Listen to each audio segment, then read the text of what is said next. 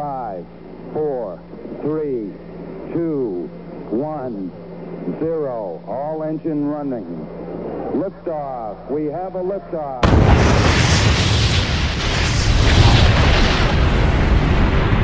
You're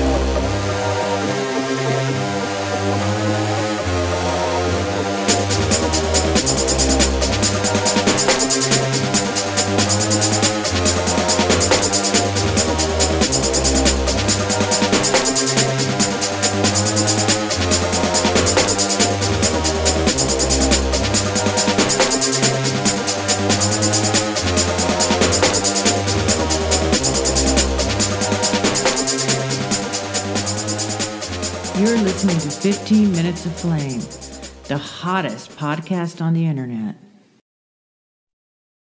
Nick Lowe, Rockpile.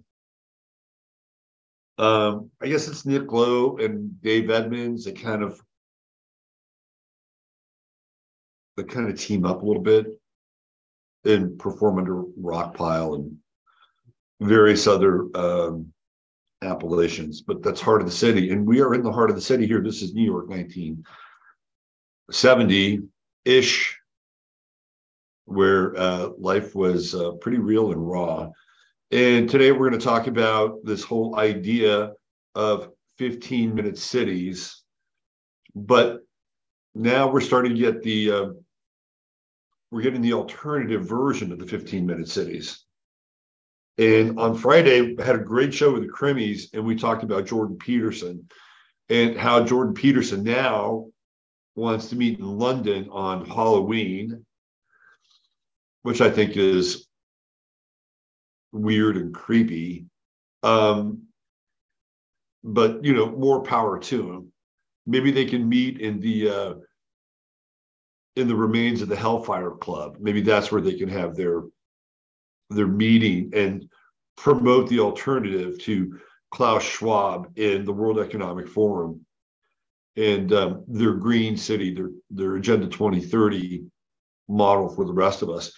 And I think this is actually this is actually good. I think this is a good thing because we get to get into the quote unquote marketplace of ideas. And who knows, is Peterson controlled opposition maybe um, is is is he going to be tasked with rolling out the more digestible version of what the world because nobody wants a fucking world economic forum version of the 15 minutes uh, well the 15 minute city is an outgrowth of the world economic forum and what they're what they're planning. They're just giving it a name now with the 15 minute city. So peterson is is uh, starting to make news and squawk about how there's got to be a, a, you know a better alternative with better ideas, which I agree with, by the way. But now Trump has thrown his hat into the ring, and we're going to talk about that today in the idea of the 15 minute city versus the freedom city. Uh, and it just seems so very Trumpian, doesn't it? To come up with the freedom, make cities great again. Anyway, we're going to get into that today and some other stuff as well. Welcome to the show. If you're around Rumble, welcome to the show. Um, if you're coming over from the Astro Weather, greetings. Boy, Nick Lowe had a lot of energy. Very good singer songwriter. And you can tell what's going on in that audience is unusual because you have kind of a punk rock crowd early punk rock crowd. You have the pub rockers, and pub rock predates punk rock. And then you have just kind of plain old rock and rollers. And you can see them standing around going, What the fuck is this? I mean, the music is good, but these people are losing their minds. And I, I saw just the the very end. No, I take that back. I didn't I didn't catch them. I was supposed to see them. Dave Edmunds and Nick Lowe with Rockpile. That was what they were touring with. And then um, it was on a bill with Mink DeVille and um, Elvis Costello. And this was, I think, Elvis Costello's first album, if I'm not mistaken. And they were playing the San Jose Civic Auditorium. So we got there, we'd missed Rockpile, and we got there about halfway through Mink DeVille's set. And Mink DeVille blew me away. Willie DeVille, great, great talent. What I'm seeing him um, on a number of other occasions down the line uh, in the uh, 80s, like around 82, 83, right around there. So this was 78. And then Elvis Costello came on and he just burned up the stage. It was great. So um, missed the uh, Nick Lowe portion of it, but lots of energy and the interesting interface between all of those genres, as they say. All right, let's get into uh, you guys. Oh, before I great, get great talent. Right, hold on. But I've seen him um, on a number of other occasions down the line. Hold on a second. I have to. Uh, I have to mute me here. Apologize for that. Where is this? Is on Chrome? Let's see. I want to go back to live. Uh, let's see. I'll just mute me here so I don't hear it. What happened? What happened? I apologize for that. There we go. Okay, let's see. All right. Sorry for the glitch. Glitch happens. Let's talk about our sponsor. And uh, you know who I'm referring to. That's True Hemp Science. In between shows, what did I do? Well, yeah, I took my 19, Hey 19. So I took a dose of 19 and uh, going to get up for today's show. Here we go. We're at the True Hemp Science website. Just take a, you just use this as a screensaver. The calm, contemplative, and meditative effects of organically sourced CBD brought to you by True Hemp Science. And of course, um, I, I sing the praises of their product constantly because it works and because I have a history with Chris. And uh, I've known, I think I've known Chris since around 2014. So we're going on, we're going on 10 years now. And uh, once you, you know, once you get past the seven year mark, with a person in your life, you know that they're going to be around.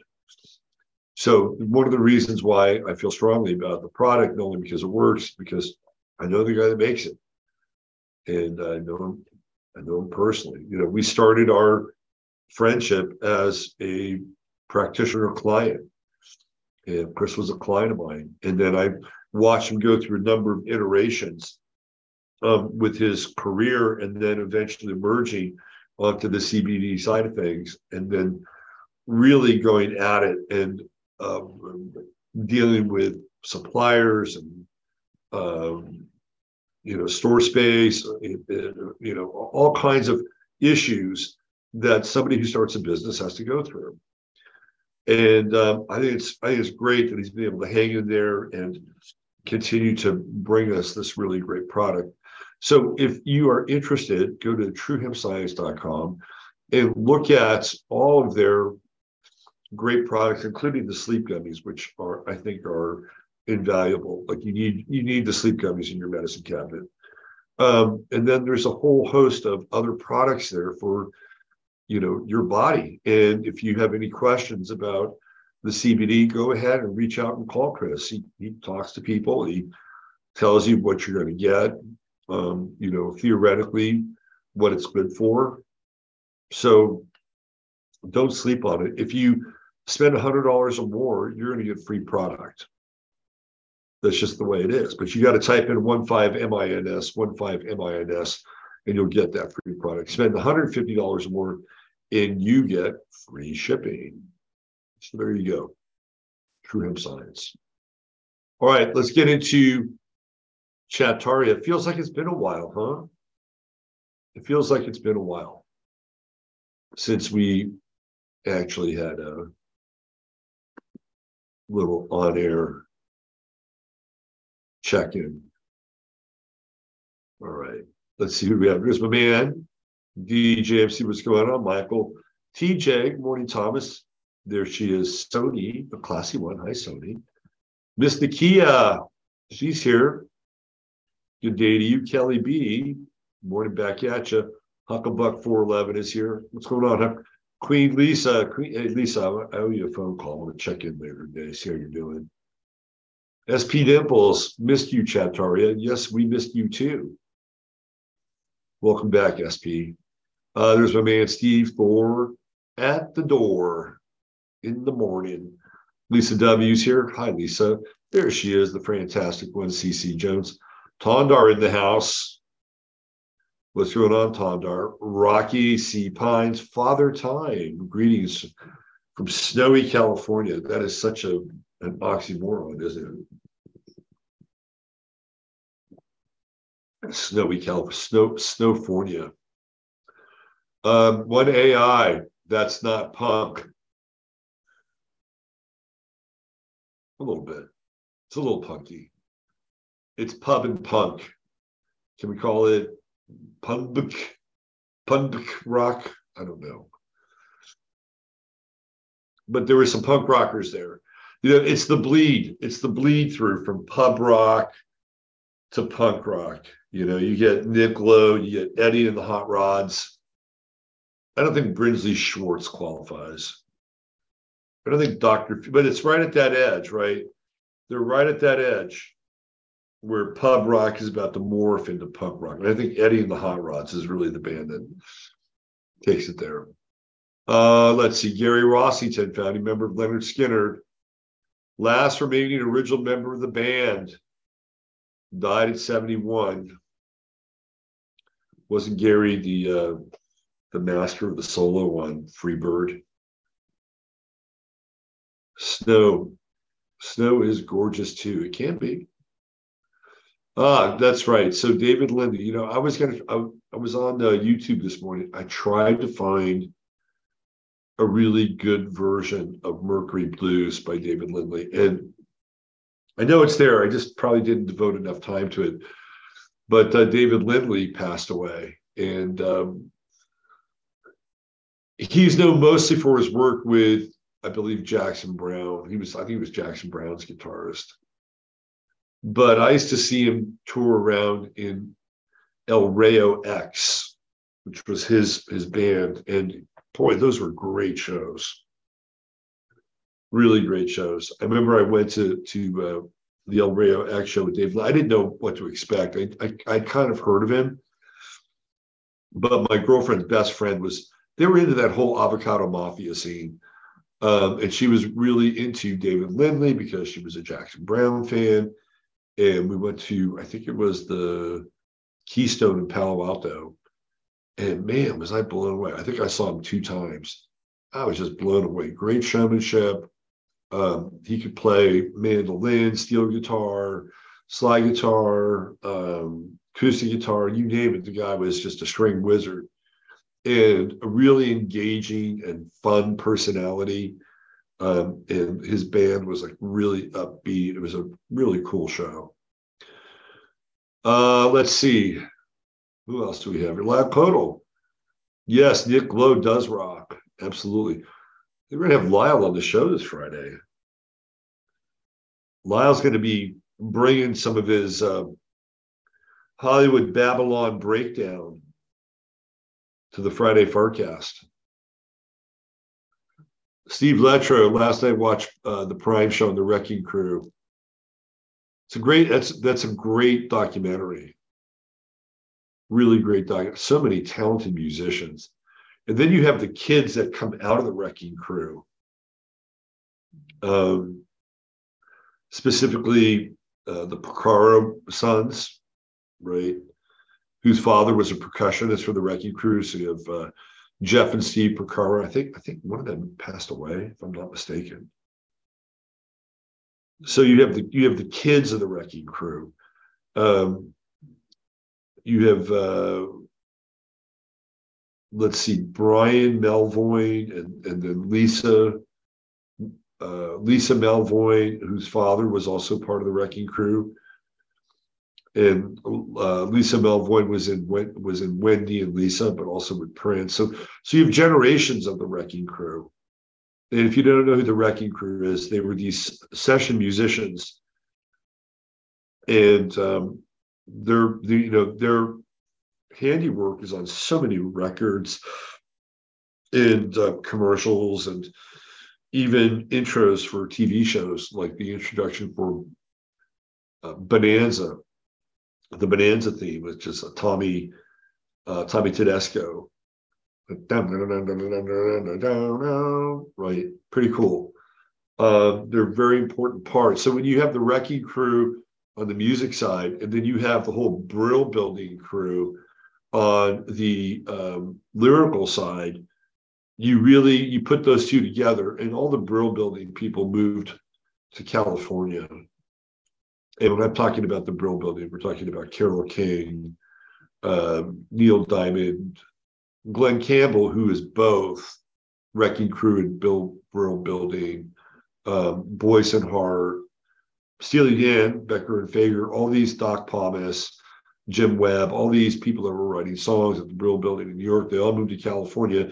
And then they all combined. You have the Wrecking Crew and this group of singer songwriters, Carole Bayer Sager. This is just happening. You'll, you'll never see anything like that again.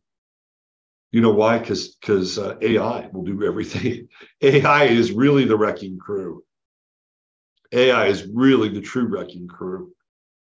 Uh, end of side one. Did we flip the VHS? Oh, that's funny. Really funny. Trump calls them freedom cities. I know. Uh, let's see.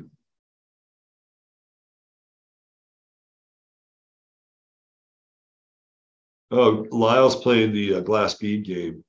Wife just asked, "What's the origin of Harvard?" We turned on the news, and five minutes later, there's a story of a ceiling collapse in a Harvard Harvard subway train tunnel just now. Sink. It happens. Always invert the titles they come up with. Freedom Cities. Good call, Hucklebuck. Good call. That city used to be home for a while, felt like a completely foreign place last time I visited. New York in the 70s was a jungle. It was an intense place. Very intense place. Who else do we have? Um, let's see. Ricky Raccoon. Kamal says freedom. uh, SP Dimples comes back with when a foreign place feels foreign, that's fine. Something to discover when a familiar place feels foreign, it's its own kind of disconcerting. That's so true. That's really so true. I'm trying to think if, if I've had that experience, a familiar place feeling foreign.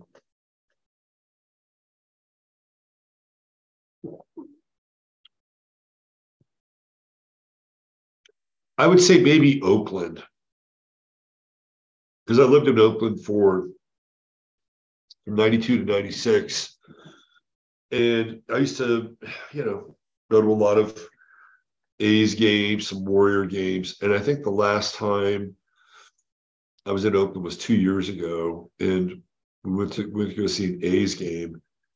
And the area around the stadium was unrecognizable. I mean, the stadium is is in um, East Oakland, and it's in kind of an industrial area.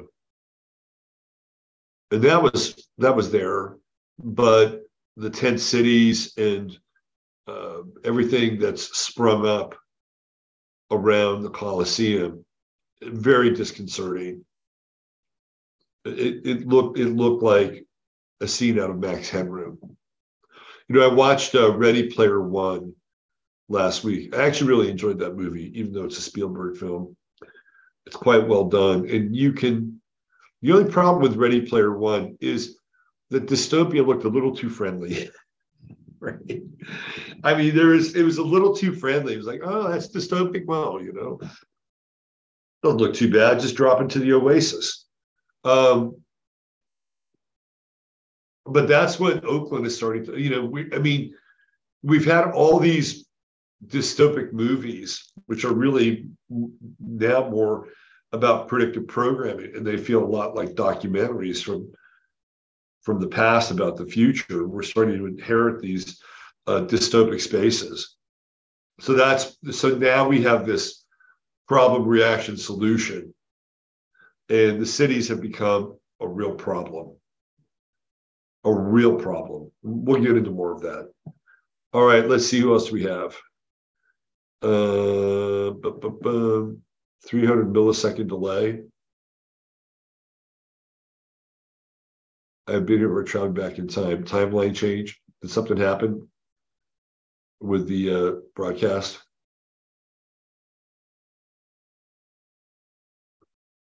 Can I help you be all you can be? Attempt to the best of my ability. That's what I'm here to do. That is my Dharma to help you be all you can be. Absolutely. Kabuki Theaters here. What's going on, Kabuki? Loki, Loki, Uber Alice. He's back. Uh, let's see. We knew Fauci knew. We were so ahead of everything tonight, today. Sorry, I'm reading down. Loki, We're ahead of everything. Uh oh, we got a fussy baby alert in Tondar world. Look out. Uh, the lemon, lime, orange gummies are fabulous, very strong. So I cut them in half. Yeah, they are powerful. Although I did have two last night myself. Let's see who else we have. Look at that. One AI loves the Tommy Tedesco reference.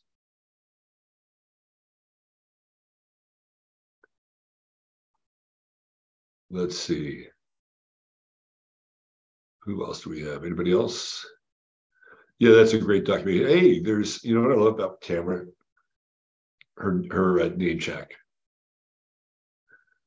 Tamara loves to do the name check. Thanks for doing that, Tamara. Let's see. Anybody else? Anybody else going once, going twice? Um, good idea. Build new cities properly designed. That's going to be a big part of Pluto and Aquarius. I mean, we're going to have to stare this thing down no matter what, right? Hey, Darlene, what's going on? We'll be seeing you soon. Checking in from the 210.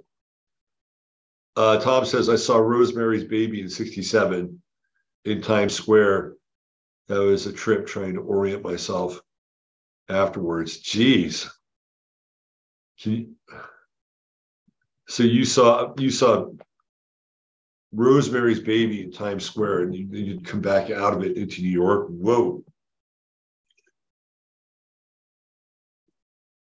Rosemary's Baby is an important film. It's it's you know why it's important because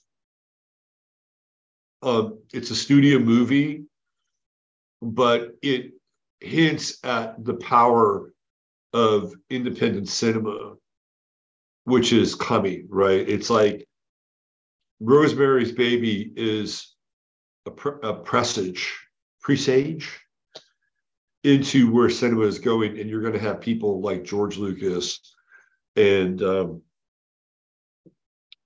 uh, Francis Ford Coppola and Steven Spielberg and all the all the young guns, all the mavericks coming out of USC Film School, who are going to take the the movie industry by storm and Rosemary Rosemary's Baby is kind of in some ways it's kind of a metaphor for that.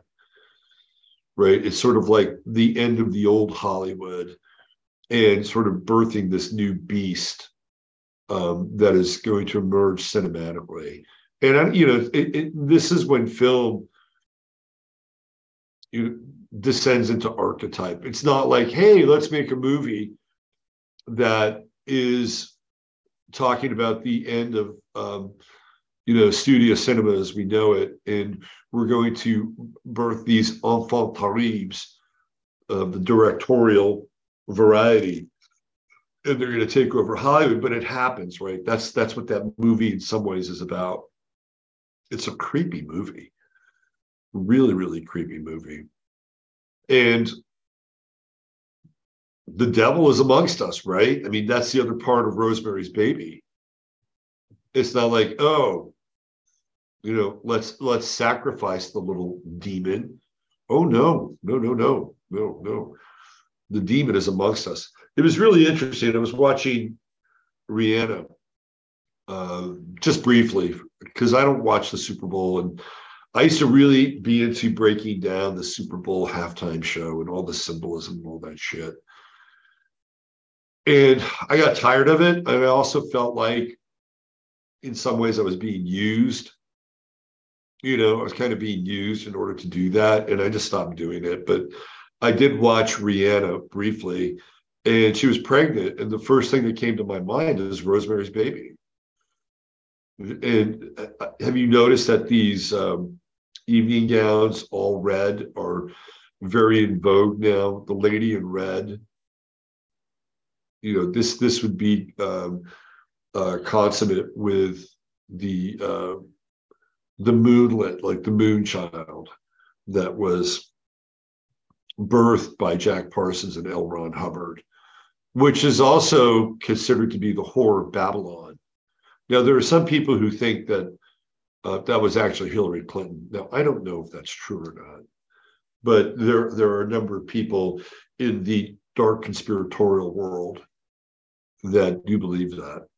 It makes for a good story, that's for sure, right? But this is what is popular now for uh, for women who are in the uh, public space. It's this, you know, this bloody red gown, and of course we see that in the Matrix when Neo is transfixed by this beautiful woman in red. She's the lady in red. And of course, it's an agent of the Matrix, right? So there's this whole other layer and interpretation of the lady in red. Uh, but that's what Rihanna was doing. She was pregnant. She was draped in this bloody red gown. And I thought, Rosemary's Baby. And then I read something about that. And Rosemary's Baby did come up. It was weird, right? So it was kind of in the air, but it's a um, Rosemary's Baby is it's an important movie. You know, whether or not you're down with the subject matter, and I'm not really down with the subject matter, but it seems to be this signifier of giving birth to uh, to evil in the most mundane of circumstances, which is an apartment building in New York City.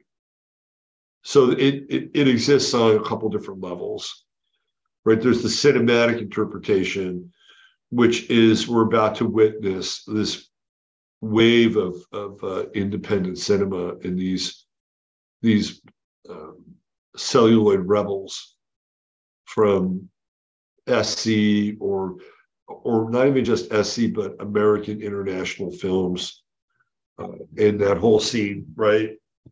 So, but then again, it's also, you know, the birth of the devil. It's the birth of evil upon us, and it's not. It's not. It's not aborted. Evil is not aborted. Okay. Um, have you guys before before we get into the 15 minute cities and the freedom cities? Um, have you seen these new shoes that everybody's wearing? Let's see if I can find them.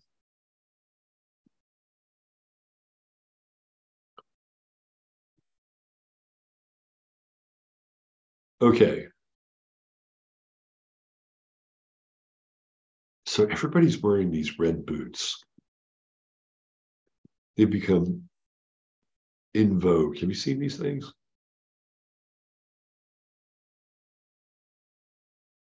So they're Astro boots. And they're $140. And, you know, since we're um, a society of lemmings, all these companies now are offering their version of Astro boots. So, why are these boots popular? Well, let's take a look at Astro Boy. Because that's where the boots originate from. See, there's the boots. There's the boots. There's the boots. Now, what are the boots symbolic of? And what is Astro Boy symbolic of? So Astro Boy is a modernized version of Pinocchio.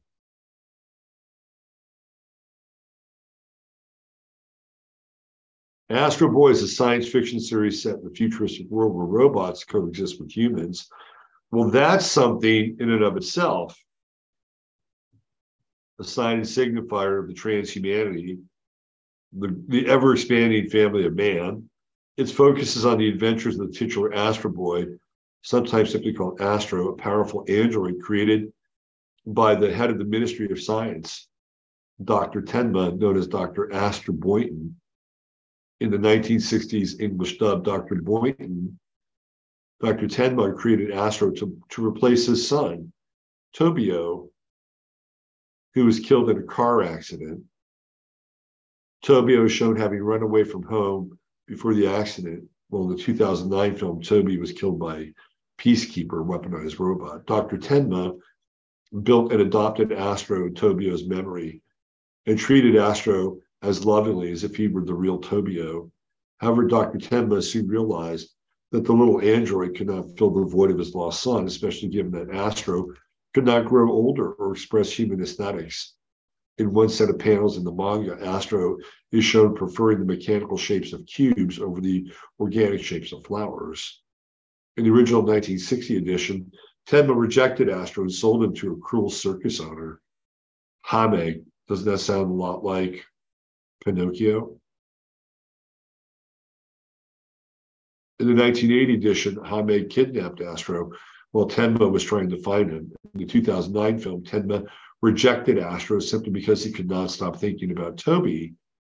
But later during the film, and unlike the other manga or the three anime cartoons, Tenma realized that Astro made credit to replace Tobio. As a result, Tenma decided that he would re-adopt Astro None of these events about Astro being rejected completely or temporarily or kidnapped in both the 1960 or 1980 cartoons as well as the 2009 film happened in the 2003 cartoon, as Astro's birth was given by Professor Ochanomizu, Dr. Elefun in 1960 and 1980 cartoons, as well as the 2009 film. So, really, what he is is he's an uptake an uptick on uh, Pinocchio. The Astro Boy series consists of several storylines. Atom, known as Astro Boy or just Astro, originally appeared in supporting character in the Tezuka comic Atom Taishi, Ambassador Atom, sometimes referred to as Captain Atom, which appeared in Shonen, a monthly magazine for boys, in April 1951. Tezuka then created a comic series in which Astro was the main character. According to Schodt, Tezuka created Astro to be a 21st century reverse Pinocchio, nearly perfect robot who strove to become more human and emotive and to serve as the interface between man and machine. As Tezuka's art style advanced, Astro Boy became more modern and cute. So, of course, Geppetto was also known as Geppettophile. So when you when you see, you know, these Astro Boy boots that are becoming uh, in vogue and common amongst the so-called celebrities um, that are that are rocking them, including Rihanna. What are they really referring to? And, even the blood red character of the rubber boots, right? Like there's something very nefarious. And as we move into um, this period of Pluto in Aquarius and Saturn in Pisces, you know, those are astrological zones of the feet where Aquarius rules the ankles and Pisces rules the soles. And so we have this new, um, you know, footwear for the astrological time that we're in. And of course, Astro Boy tends to be scientific, futuristic, and very much connected to AI. and it's making its rounds. Um, and these boots have become all the rage. And everybody talks about them, but nobody really has explored the roots of the boots and why, in a lot of ways, they're popular. And again, the underlying theme is that you know Pinocchio was created by Geppetto to you know perform the role of being a young boy and of course there's the uh, whole idea with if pinocchio tells a lie his nose grows right? So again there's this really weird kind of phallic association um, with the nose and of course and you know it's a metaphor again right? So these boots are kind of in the public space now. And i think they're an interesting symbol for what they represent and they, they represent the interface with pluto and aquarius and the ankles and and then saturn and pisces the soles, and this kind of retro future um, anime style that uh, turns people into literally they're turning people into kind of an anime character. You know it, it's it's this um cosmetic aesthetic you know tra- transhuman um i always forget this word. It's you, you know there are words that you always accessory accessory. It's a transhuman accessory. Right? This is this i mean these boots you think that they're mundane because in a lot of ways they are. Like oh who cares what ciara or who cares what rihanna wears? But they're symbolic these boots are symbolic for the time that we're heading in. We, this is the this is the footwear. This is the footwear for the new age. All right so speaking of the new age let's get into this whole idea of uh, Trump and the freedom cities.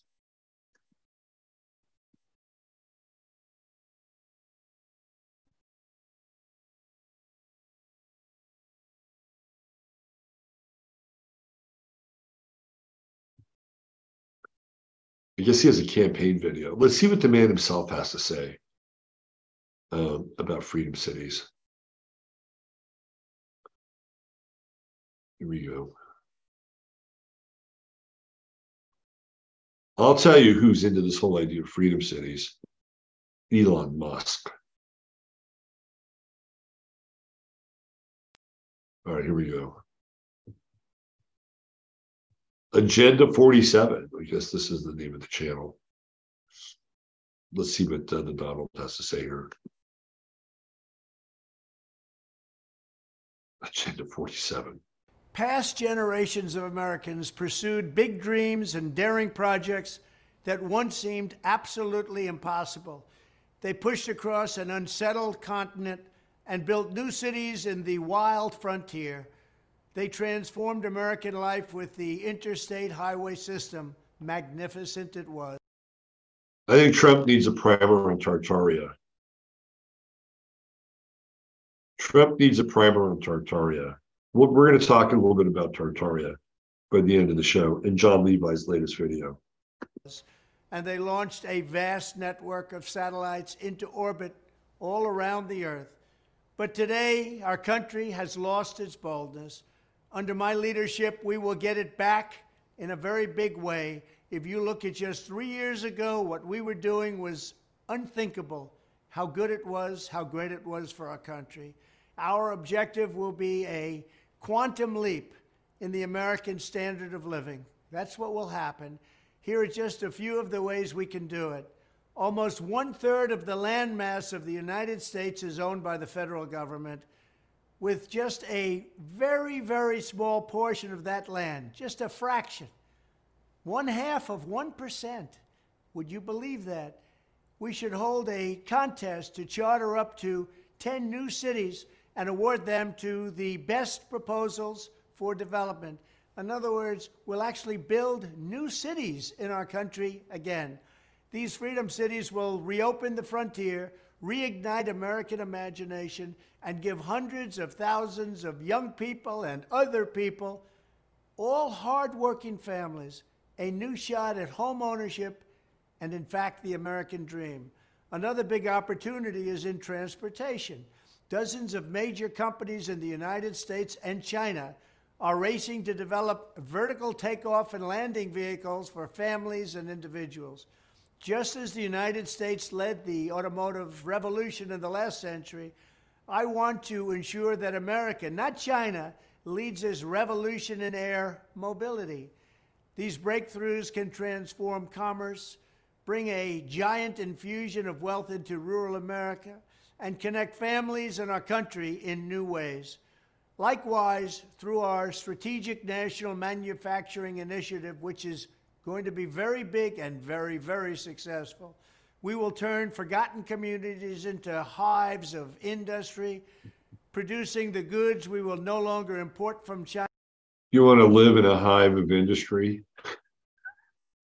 Do you want to be a worker bee in a hive of industry? Uh, no, here we go. China. We will also have a major initiative on lowering the cost of living with a special focus on lowering the cost of a new car and lowering the cost to build a single family home. And they will be beautiful homes. And I will ask Congress to support baby bonuses for young parents to help launch a new baby boom.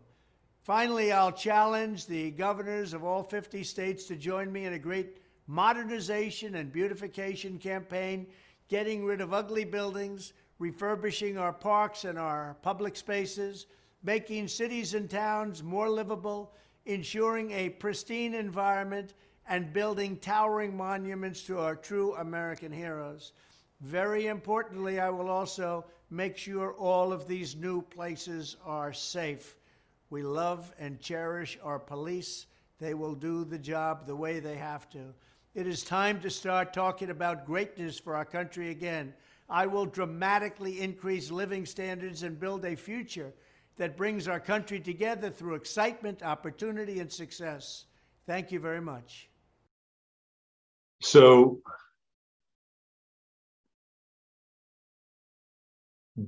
these are going to be talking points now for 2024. And Trump won't be the only one. You know, Marianne Williamson has thrown her hat into the ring. What kind of hat does Marianne Williamson wear? She probably wears one of those kind of glittery, oversized baseball caps. Um, but this, so what, what Trump is okay. So I'll, t- I'll tell you what Trump is doing. He's essentially taking a page from Libya. This is what Gaddafi was working on. This is exactly what Gaddafi was doing. Libyans had it pretty good. They had it pretty good under Gaddafi. If you got married, you got a marriage bonus for getting married. If you had kids, you got you got a you got a bump from the state for having kids. Nobody was denied college in Libya. If you wanted to study something that wasn't being taught in Libya, they would work it out so you could go to another college in another country. These were all ideas that Gaddafi had. And I'm not saying that Trump is lifting all of them, but he's lifting some of them. And whether you believe the hype um, or think that maybe this is going to be the the prettier poison pill than say the Klaus Schwab version. At the very least, now um, these ideas have entered into the marketplace of ideas. And I think that's a good thing. But I don't think we should stop with, with Trump's Freedom City. Now, I can assure you that people like Elon Musk and Peter Thiel um, and a, a lot of the kind of Silicon Valley 2.0 people. I mean, those guys are kind of 1.0 merging into 2.0. They're behind this shit, right? That's what they want. You know that Musk is is is invested in creating um, a new city, right? And everything surrounding that would be connected to a Musk product, like his XChat app, where everything is used as um, a transaction node. Everything. So we're we're we're we're inching up here to the precipice of the brave new world. And it's like, where is Trump going to build these cities? That's that's the that's because when you look at where um, the federal government owns most of the land, it's not in Texas. I can tell you that. Um, it's mostly in places like New Mexico, Arizona, and Nevada. And I'm thinking probably Nevada. Nevada is mostly federal land. So I can see these uh, these freedom cities being sort of carved out um, in those areas. And there's already been a significant push from Silicon Valley into places like Reno. Like, like there's a big Silicon Valley presence in Reno. It has to do with the railways and a bunch of other stuff. So I think you're looking at the Southwest and portions of the West where, and he's even evoking images of these new frontier cities so now we have the Freedom City, and everybody gets a flying car. I mean, the idea of a flying car is kind of cool, right? We've all wanted flying cars at one point in time. We all wanted to have the Jetson mobile.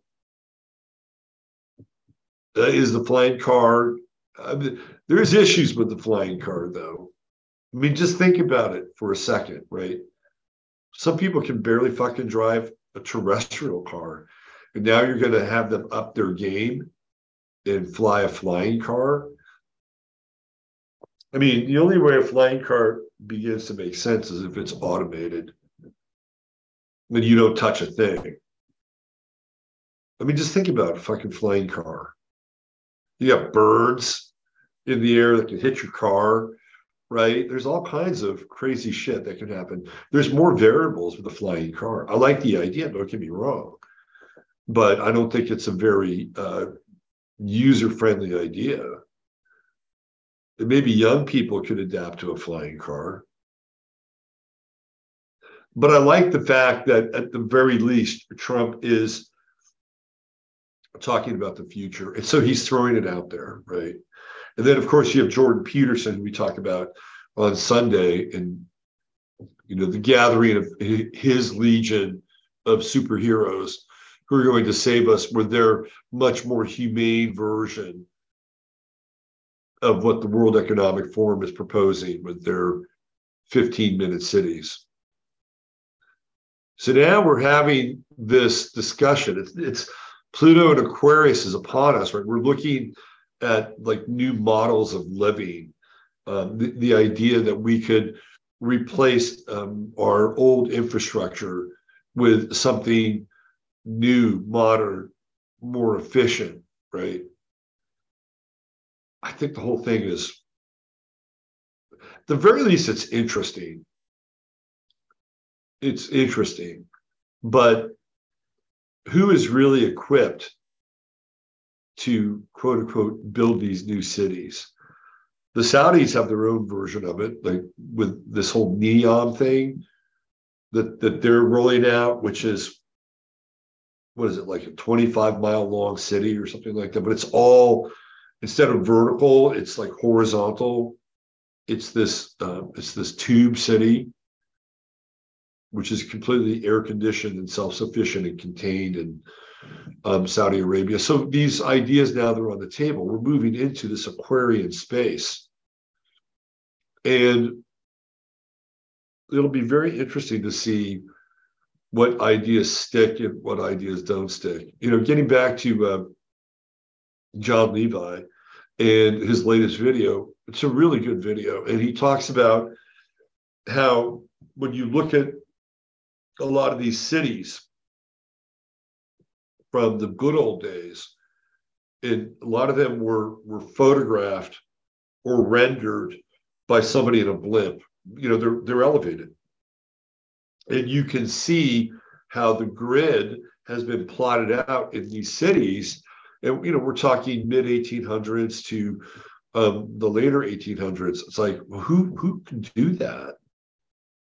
Who can do that shit and do it at completely like clean right angles at every block inside of that quote unquote city. It's like it's a pretty um, it's a pretty admirable feat because people just you know and we know George Washington was a surveyor, but the way that these grids were set up set up in these cities almost suggests that they were done from the actual uh, altitude itself, right? And not necessarily surveyed on the ground. But one of the things that um, Jon brought up in his latest video is when you look at these, um, they're almost like um, flyers for these cities. And he makes this connection, and I, and I never made it before, but I, th- I think it's a brilliant connection. That these flyers that are illustrating the cities, they actually are sales tools for the cities because it's connected to real estate. And so, so Jon has made this leap, which I think is an interesting leap, that they were selling these small cities either by parcels or even wholesale, that you could buy the whole thing. Right. Like it's like, hey, look, you want to buy this? We have this. We have the deed to this, and this is exactly what you're getting. Uh, it's a really fascinating idea. And I think it's interesting that we've been, you know, kind of mining this Tartarian um, psychography, you know, sort of the geography in our psyche. We've been mining this for a while now, and we've been talking about uh, Tartaria and the reset. And of course, as we begin to, you know, unearth or, you know, basically pressure wash the subject matter and then you know all this detritus kind of is is you know washed away and we see this vision of the past that we'd never seen before and we begin to use the term reset what happens? Klaus schwab shows up and starts talking about the great reset. Hello? Right? Is this um, simulacrum? Is this simulacrum material? Or is or, or is this part of what's happening just in general, right? So, did they know at a certain point that people would catch on to what had happened in the past and now they have to eradicate? Because what's interesting about Trump's vision, but also if you get into um, Agenda 2030, both of them have language that talks about the eradication of buildings clearly in the Green New Deal with Agenda 2030, they want to they want to get rid of a lot of the stuff in the background here. Like I'm sure that that building's gone anyway, but if it's not, it would be gone under Agenda 2030. So a lot of the eye candy from a prior time, if it's around, it would not meet the standards in the code for the new emerging cities that would be the, the sort of the model for Agenda 2030. They would just go because they wouldn't be they wouldn't be green enough, right? So there's that, and even Trump is saying, well, we're going to get rid of the, you know, the old ugly buildings. So who's going to deem those buildings old and ugly? Now, I know if it were me, I would look at the kind of brutalist architecture that really started to spring up in the 50s, the 60s, and the 70s. And that's right out of you know the former Soviet Union. It's like Bauhaus on steroids, right? So yeah, you could get rid of those, but but that's my that would be my aesthetic choice. I don't know if that's Trump's aesthetic choice. You know, is Trump leaning into it'd be an interesting question. Maybe that's what he's talking about. What's interesting is when you look at the inside of uh, his penthouse suite in Trump Tower. To me, in my mind's eye, it looks like something out of Tartaria. you know, with all the ornate gold, and it's almost steampunky. You know, so it's kind of over the top, baroque. You know, I can imagine, you know, in some of the uh, finer spaces of Tartaria that that's you know how they live. You know, it's, it's like Louis the Fourteenth, Versailles, which I think is probably a very Tartarian kind of structure, and they had to burn that down, and to burn all that shit down, right? Um, so it's interesting. Again, this stuff is coming up, you know, and we're talking, and, and really, you know, we've been exploring these ideas about these hidden and suppressed technologies and how theoretically um, they can make our lives better. And maybe at one point we even had them. And they were woven into the fabric of how we lived in ways that we don't really understand right now because everything got kind of dismantled um, and sold off. And some of the ideas that were around um, got watered down and then repurposed for the second industrial revolution. But I think it's interesting now that that that Trump is talking about this. And once he starts to talk about it, it's going to move into, and this is one of the, whatever you think of Trump, and you know, he is always slightly ahead of the curve when it, like every time he was in debate mode, he was one step ahead of his debate opponents. Like he was already taking on the next opponent before he was finished with the previous one. So he's he's taking a page kind of out of the the agenda 2030 book and he's like well we're going to do this but we'll do it on our own terms and he you know it's a lot of pie in the sky stuff i don't know how they're going to power these economies um, but i i like the fact that he's going to force other candidates to talk about their vision of the future. And if Biden is still around, he'll have to talk about it. Marianne Williamson will have to talk about it. Anybody on the Republican side, whoever enters into it, will have to talk about it. Where he's setting the bar. And I and whether or not he can pull any of that off remains to be seen. But I like the fact that it's we're entering into the public discourse. Because one of the things that we need is novelty and invention. And that was, to me, the closed loop circuit of Agenda 2030 and Klaus Schwab and the World Economic Forum. All the technologies is completely centralized, totally centralized. Like any innovation is going to come through them, the Department of Innovation, whatever, right? The it's like people who who are naturally inventive. Humans are naturally inventive. This is what I think um, sets us apart from sets us apart from AI. It sets us apart from the beings and the entities that can only copy. Right? Humans have a creative spark inside of them.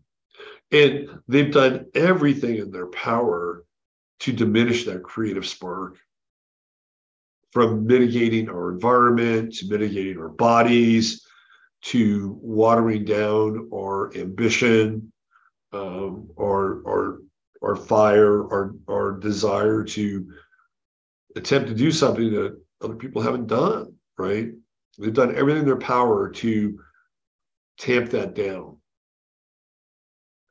you know, I'll never forget when uh, Obama said, it's time for us to lead from behind. I'm like, what the fuck does that mean? I think I can infer what that might mean, but uh, it's a family show. Shout out to Connell. Um, but I got to give Trump a little bit of credit here.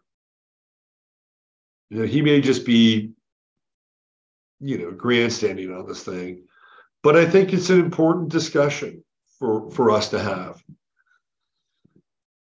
And it's got to come one way or the other, right? This whole idea of remaking cities is it's got to come one way or the other. And when you look at what's happened to San Francisco and Los Angeles and Seattle and Portland and Austin, I mean, all these cities that have become the dumping grounds of human tragedy and detritus that's your that's your problem right they've baked the problem in they've totally baked it in and so what have we had a reaction i'm not even sure if we've had the reaction yet.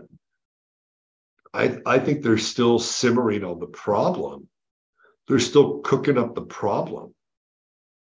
We haven't even got to the reaction phase although it's we're getting close. We're getting close to the reaction phase. And all of a sudden people are going to wake up and go what the fuck happened to our cities how did how did how did they become you know and and look i'm not here to degrade the people that live in these cities under under uh, extreme circumstances and conditions but how did they become the pits of human waste? It was cultivated. It was done. It's like it's not an easy um, sort of puzzle to to take apart but it's also not incredibly hard you have to create the social conditions in order for that to happen. You have to obliterate the family obliterate social services. And when i say social services i'm not talking about going down to city hall in san francisco and getting a brand new needle. That's not what i'm talking about. I'm talking about the the social services that are connected to the family right? Like if you were in trouble in real trouble your family would step in and say look you you know you can't do this or they'd help you out or you know that's not to say that that families haven't done that. They have but it's become increasingly hard because they've been atomizing the nuclear family for quite a long time. And the most recent barrage of atomization was COVID. And it's just, it's, you know, it's brutal, absolutely brutal. So a lot of people fall through the cracks. And yeah, sure, there's some governmental stuff that theoretically help them, but they just fall through the cracks. So there's that. And, and, and that's a big part of how we got here. It's a really big part. Urbanization, you know, you could probably throw that into the mix as well and I think cities could be uh, clearly more refined. I mean, whatever you think of Giuliani, you know, you, are looking at what looks like pre-Giuliani New York in the background here. And, you know, there are a lot of people who romanticize about this version of New York. It was pretty grimy. You know, if you were into the whole underground scene and you know, you liked, um, you know, kind of manageable sleaze. This was New, your New York. It was cheap. There were a lot of artists here. There was an underground scene. And then Giuliani comes in and he cleans everything up. He turns um, Times Square from basically being a place where you could score a hooker, score drugs, or go to a peep show into sort of a portal for corporations and Disney. And a lot of people didn't like it, right? A lot of people didn't like, but but Giuliani quickly showed how he could restore a degree of order to a city that had really gone down the tubes um, when John Lindsay was mayor of New York for a number of different reasons. So it can be done. It can be done, but there's always it, life is weird. There's never going to be a utopia. There's never going to be this panacea for how to live and and this being the perfect place right? So let's let's fast forward. We'll go into new york and uh, brooklyn and uh, uh, williamsburg right? And you go there in the uh, late 90s and it's being regentrified. And i was i was there. I didn't live there but i knew people there and i would visit um, there on a semi-frequent basis. So, so I watched the rapid acceleration of the gentrification. I'll never forget one night I was uh, I was there and I was headed to my friend's uh, loft space. It had a really kind of cool loft space, and well, cool in the sense that it was a cool space. It wasn't cool because it didn't have any air conditioning. Um, it was pretty hot. It was during the summer, and I remember walking down the street to get to their loft space. And there are all these Polish women, and they were all sitting on the sidewalk in their aluminum folding chairs. And they were talking and chatting and, you know, sipping their iced tea or whatever they were sipping and had their little fans. Uh, and I thought to myself, this is, you know, this is quaint, right? This is New York. This is, you know, a slice of the ethnography of New York City. And I guarantee you, they're not meeting on those little uh, aluminum folding chairs now because it got completely gentrified, right? And on the one hand, um, you think that that's really cool, and they're kind of, you know, giving these neighborhoods facelifts, but there's always problems that kind of go along with this whole idea of, of the gentrification. So you had a bunch of um, essentially dot com and tech geeks moving into Brooklyn at that time. And so what happened with them? Well, drug use went up. Like cocaine use went through the roof because now all of a sudden you had this class with time and money on their hands. And so they wanted to recreate. And that's when, um, you know, the coke dealers kind of moved into Williamsburg before they weren't really there that much. I mean, sure, it was kind of ubiquitous, but who were they going to sell to? You know, the little old Polish ladies on their aluminum folding chairs on the sidewalk? I don't think so. So just because an area gets gentrified and you know makes it a lot more pleasant or easy to live in doesn't always solve the problems. A lot of times it can bring new problems. It's just a different set of problems, right? And then, you know, once you have that going on, and you have like this new class that's moved in, guess what you're going to get more of? Crime.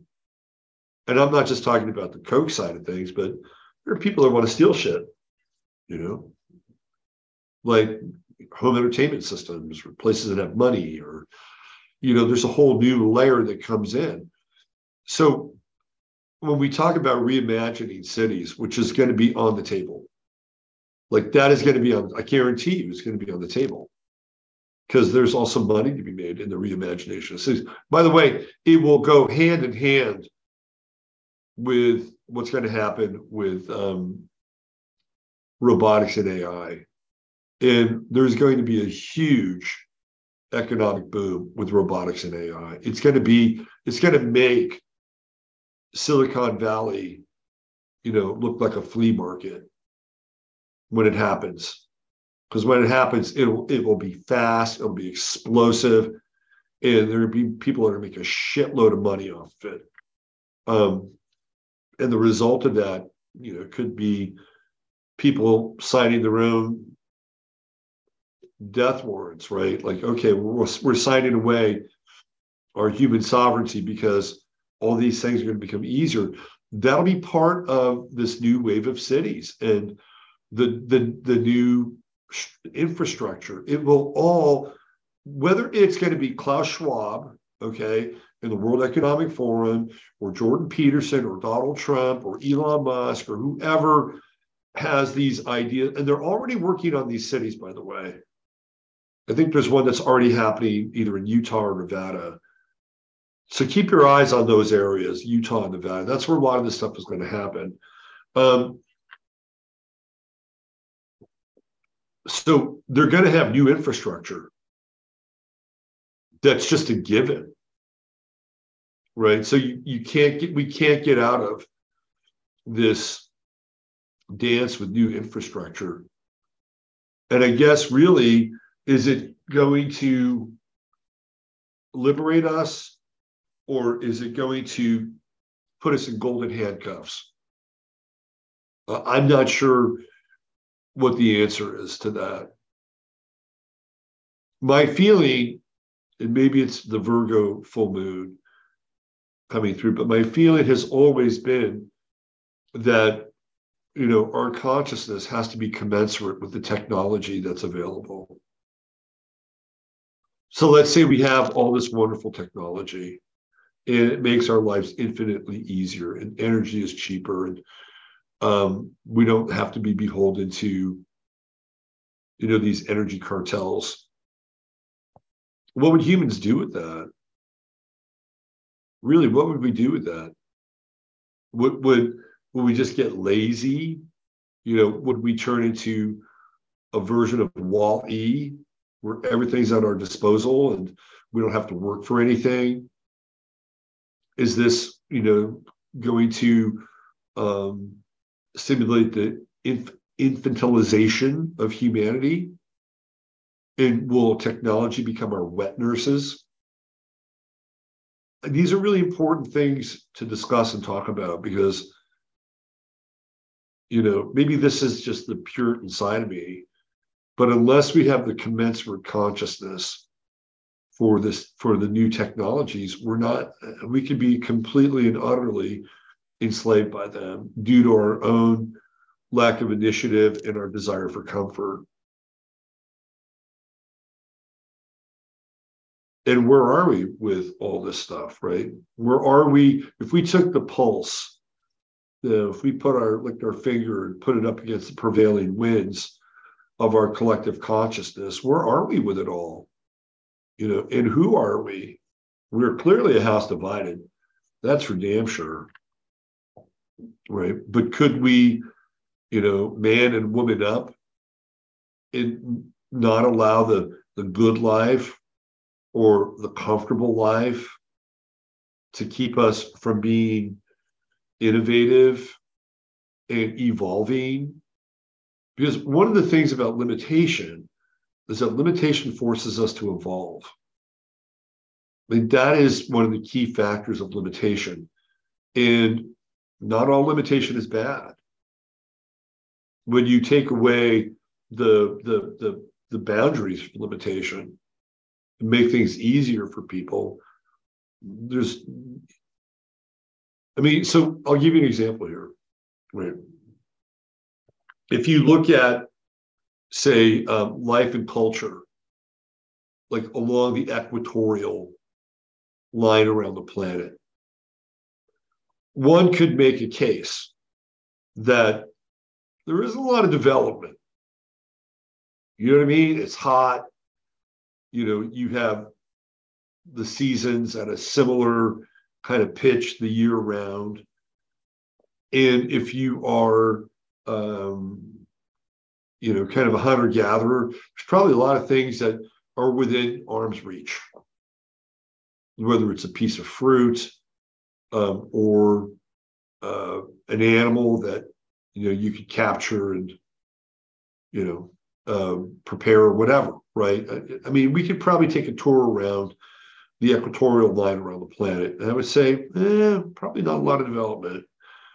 But if you go up into the you know further north where there's greater limitation i can make a case that you would find greater development because people have to deal with seasons, right? They have to get things done and they have to build shelter and have to, you know, in, in time of year where it does get incredibly hot when they're not used to it, they have to have systems to deal with that, right? So when you have limitations, you you can develop and evolve. When there's a lack of limitation, the development and evol- evolvement doesn't always happen you know and I'm, I'm not and i'm not trying to diss anybody that lives within, say, a thousand miles of the equator on either side, right? But you know, just go further north, and when you deal with limitations, you you have to evolve. If you don't evolve, you die. So, you know, do we want to be in a world where things are kind of already preset, pre-made? Everybody owns a home. What does Trump mean by that? Everybody gets to own it. Well, you get to own a home. I guess you get to own it. Well, that's one thing, right? Because in Klaus Schwab's world, you don't own your you don't own the home. And I don't know what Jordan Peterson is going to propose, but you don't own the home. Uh, and I guess in Trump world, you own the home, so that's not a bad thing. What are the jobs of the future? How are we going to uh, populate and power these supposed freedom cities. So this is a theme I think that um, we'll explore this week, and I've been wanting to get to um, a piece of more evergreen content for a couple of weeks now. And I think I'll I'll cover that on tomorrow's show and on the Wednesday show. And it has to do because we're now we're moving into this idea where you know the the future and how we're going to live and cities and lifestyle they're they're they're you know these models are entering into the marketplace of ideas. And who's going to determine how we live and which one of these models is going to be the model that will prevail? Will the, will there be parallel models? I mean that's the other thing. I mean could we have 15 minute cities and freedom cities? Or could we have uh, other versions? And you know what are um, the populace in general working on? We'll explore some of these themes this week. And I definitely have a deep dive, and I've been planning this deep dive for a while based on kind of a model that's already being talked about. And it, it, it and it dovetails with um, Klaus Schwab and World Economic Forum um, world. So I think we'll get into that tomorrow. Okay, I think that's it. I think I think we're good. I think we're good for today. Um, am I leaving out anything? Any housekeeping? No, I think that's it. All right. Um, again, everybody who kept my uh, mother in your thoughts and prayers, thank you for that. Um, she's doing she's doing great. I mean, it's freaky. I I, I can only ascribe her uh, progress to a couple things. Well, three things. One, I think the care and treatment she got at the hospital is pretty good. Two, the power of prayer, I think, is a game changer. If she doesn't have that, I don't think she pulls through. And then the third is her. She's she's feisty.